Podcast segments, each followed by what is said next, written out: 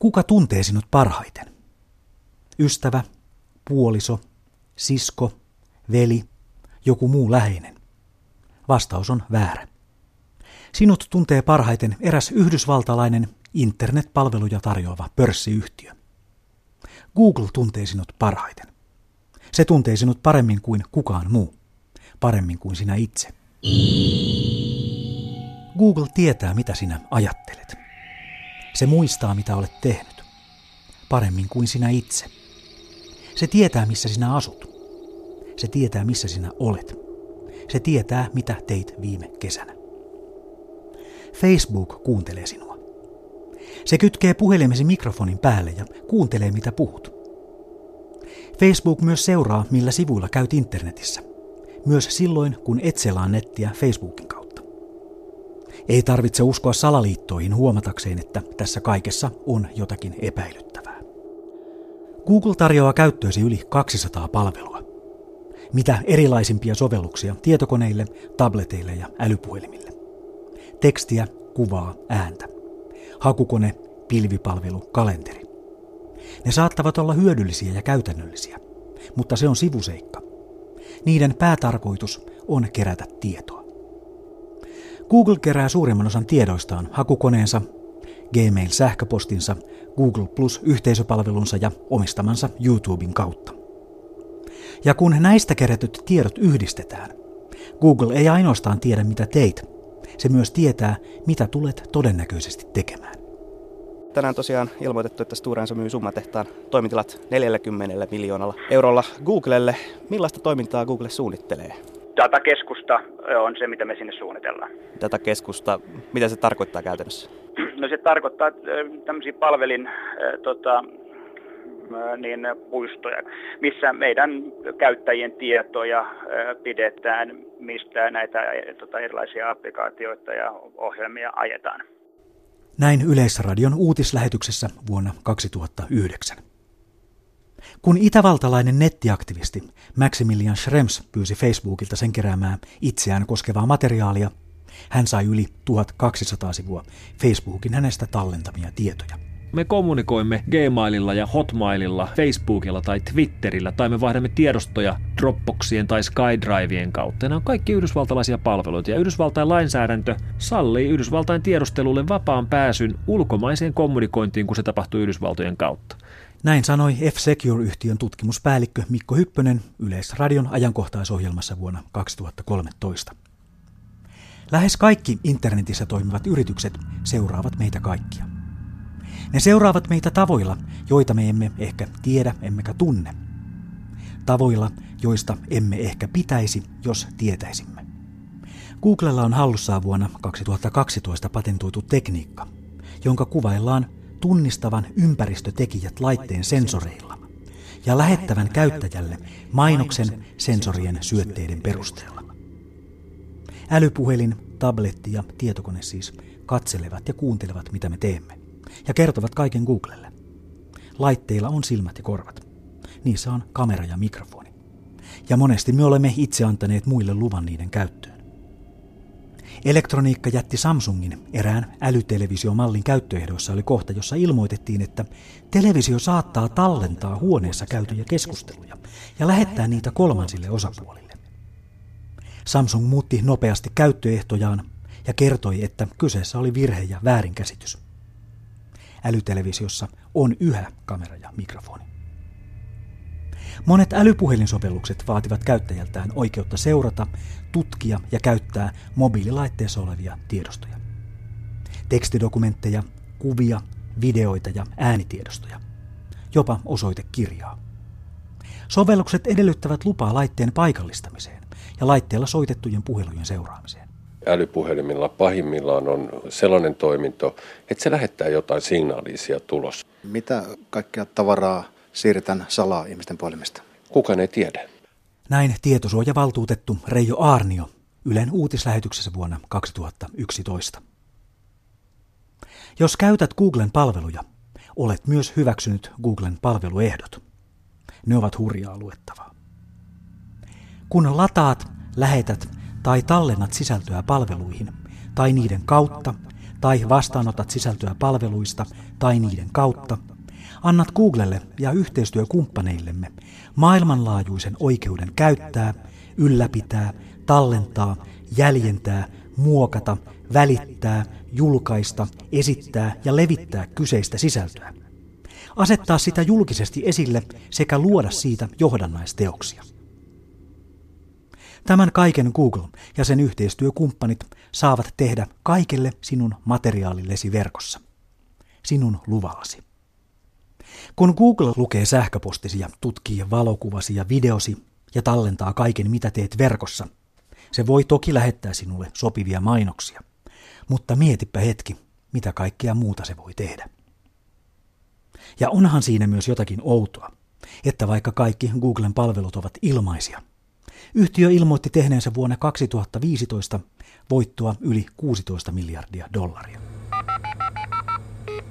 Yhdysvaltain kansallisella turvallisuusvirastolla NSAlla on suora pääsy Microsoftin, Googlen, Facebookin, Yahoon, Skypein, YouTuben ja Applen tietoihin.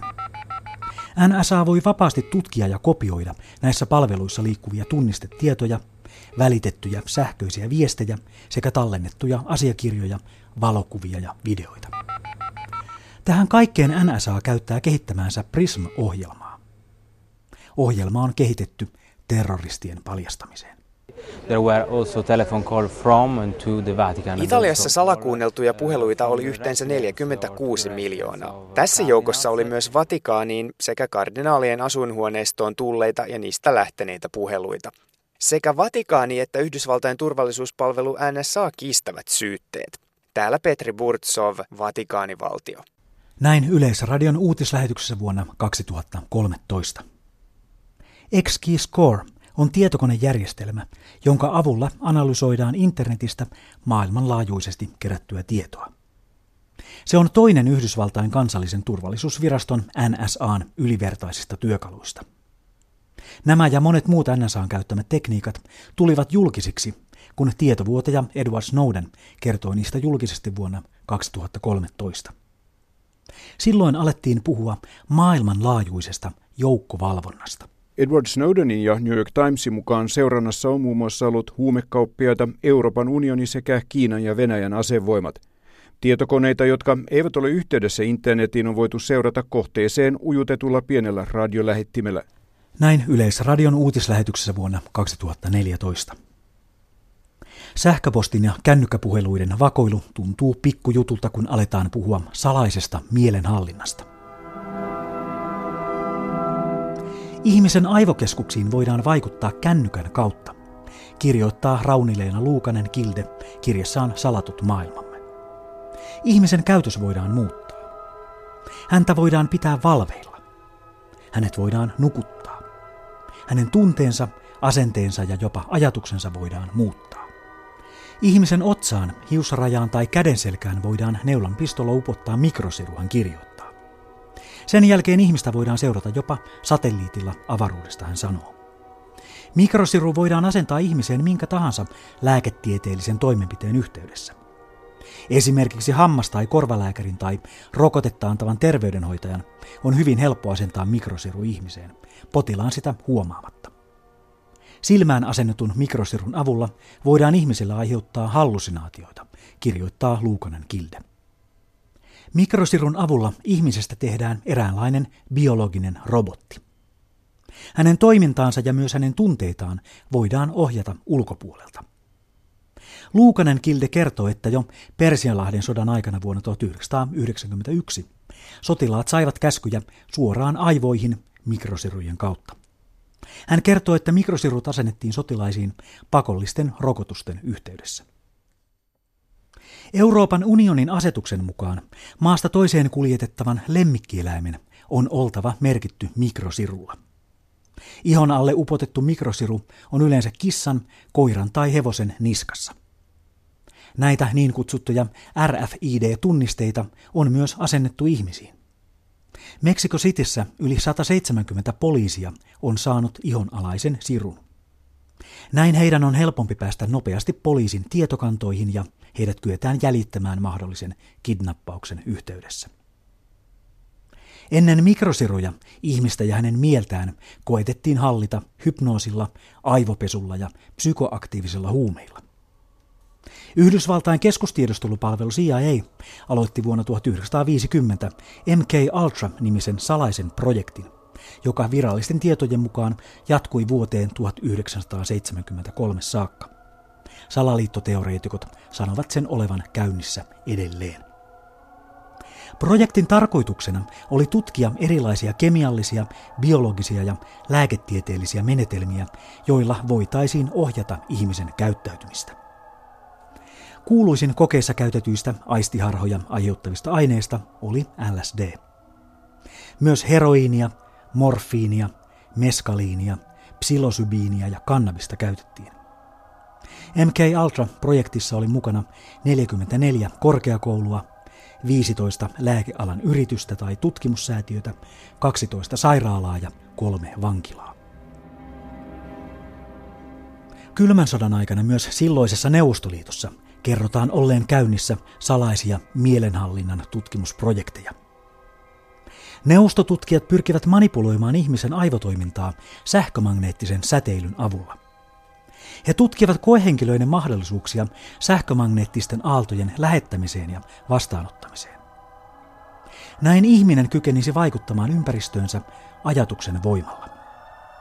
Päämääränä oli kehittää ihmisaivoista aina mukana oleva ase.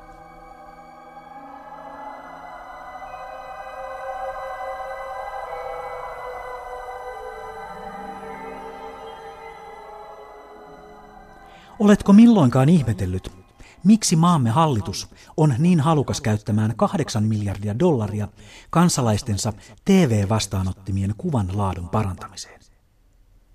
Näin kysytään eräällä internetin amerikkalaisella salaliittosivustolla ja kehotetaan pohtimaan, miksi digitaalinen televisio tuli niin nopeasti pakolliseksi kaikille. Totuushan on se, että digitv tulee joka tapauksessa. Hyvä kuva on tietysti asia, joka katsojan kannalta on tärkeää. Toinen digitvn etu ovat niin kutsutut lisäarvopalvelut. Katsoja saa sieltä muitakin palveluita kuin pelkkiä ohjelmia.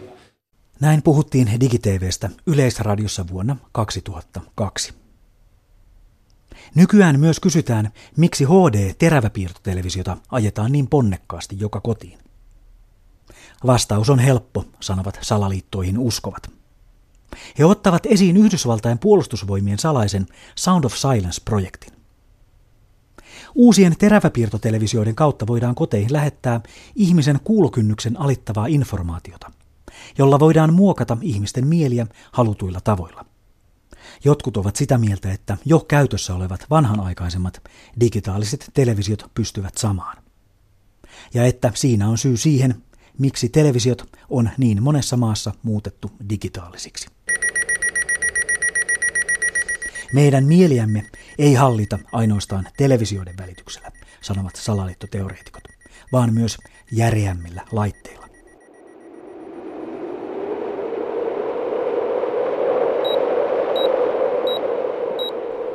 Napapiirin tuntumassa Alaskassa on valtaisa rakennelma korkeita antenneja. Kaikkiaan 180 antennia, joilla voidaan tehdä monenlaisia asioita. Maanjäristyksiä, myrskyjä ja tulvia. Niillä voidaan aiheuttaa kuivuutta. Niiden avulla voidaan pudottaa lentokoneita ja satelliitteja. Niillä voidaan lähettää sähkömagneettisia pulsseja, joilla tuhotaan tietokoneiden muistit. Rakennelma on nimeltään HAARP.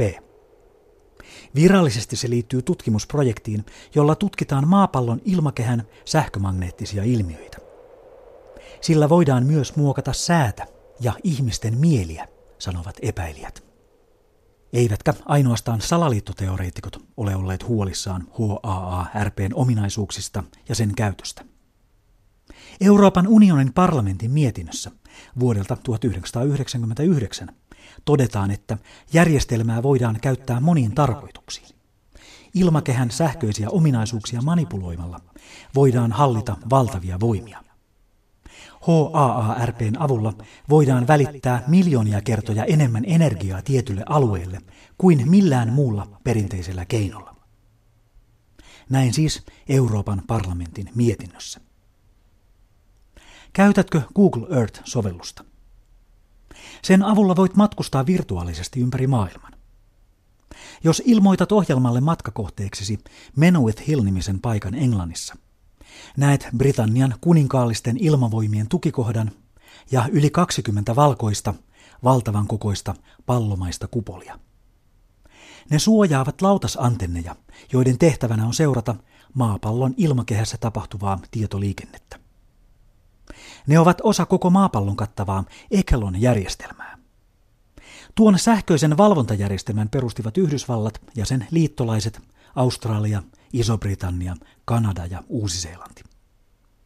Järjestelmä perustettiin kylmän sodan aikaan, vakoilemaan tuon ajan Neuvostoliittoa. Sen jälkeen maailmassa on tapahtunut paljon, myös teknologisesti. Kukaan ei tiedä, mihin kaikkeen Ekelon nykyään pystyy. Mahdoton on lukea niitä miljardeja viestejä, joita maapallolla kulkee. Ei Ekelonkaan kykene muuta kuin avainsanojen pommia, iskuja, kaasuja sellaisten avulla keräämään niitä, niitä tärkeitä viestejä, mutta terroristit eivät ole niin tyhmiä, että käyttäisivät näitä avainsanoja. Näin akateemikko Jorma K. Miettinen Yleisradiossa vuonna 2001. Edward Snowdenin tekemät paljastukset ovat tuoneet julki sen, että Ekelon toimii edelleen ja että Yhdysvaltain kansallinen turvallisuusvirasto NSA on sen pääkäyttäjä. Snowdenin julkituomat asiakirjat paljastavat kiistattomasti, että NSA ja sen kansainväliset yhteistyökumppanit Australia, Britannia, Kanada, Tanska, Ranska, Saksa, Italia, Alankomaat, Norja, Ruotsi, Espanja, Sveitsi ja Israel harjoittavat maailmanlaajuista joukkovalvontaa. Kaikkia ja kaikkia valvotaan. Ei ainoastaan sotilaallisia, poliittisia tai kaupallisia kohteita, vaan myös siviilejä, niin kutsuttuja tavallisia kansalaisia. NSA pystyy kuuntelemaan minkä tahansa valtion kaikkia puhelinliikennettä, kertoi amerikkalainen Washington Post-lehti vuonna 2014. Se kertoi NSAn voivan myös tallentaa puhelut, jolloin niitä voi tutkia jälkikäteen. Edward Snowden sanoi, että Yhdysvaltain tiedustelupalvelut vakoilevat Yhdysvaltain kansalaisia enemmän kuin kukaan muu. The Guardian ja The Washington Post kertoivat viime viikolla, että presidentti Barack Obaman hallinto urkkii järjestelmällisesti ihmisten puhelintietoja sekä Googlen ja Facebookin kaltaisissa suosituissa verkkopalveluissa tapahtuvaa viestintää. Työpöytäni ääressä minulla oli valtuudet urkkia ketä tahansa, jopa presidenttiä Snowden kertoo. Näin Yleisradion ajankohtaislähetyksessä vuonna 2013. On paljon teknologiaa, jota ei paljasteta, josta ei kerrota. Joskus voi tosin törmätä yllätyksiin. Vuonna 2012 lentokonevalmistaja Boeing kertoi nettisivullaan uudesta keksinnöstään, jota oli menestyksekkäästi testattu Jytähin autiomaassa Yhdysvalloissa. Keksintö on risteilyohjus, joka ei räjäytä kohdettaan, vaan suuntaa siihen voimakkaan sähkömagneettisen pulssin. Tietokoneet ja muut sähköiset laitteet lakkaavat toimimasta. Ruudut pimenevät, data häviää. Tämän kaiken voi tehdä risteilyohjuksella, joka lentää talon yli. Monet uskomattomatkin asiat ovat totta. Google hallitsee verkossa liikkuvaa tietoa. Internetissä on pimeä puolensa. NSA kuuntelee ja katselee meitä. Se valvoo tietokoneita ja puhelimia.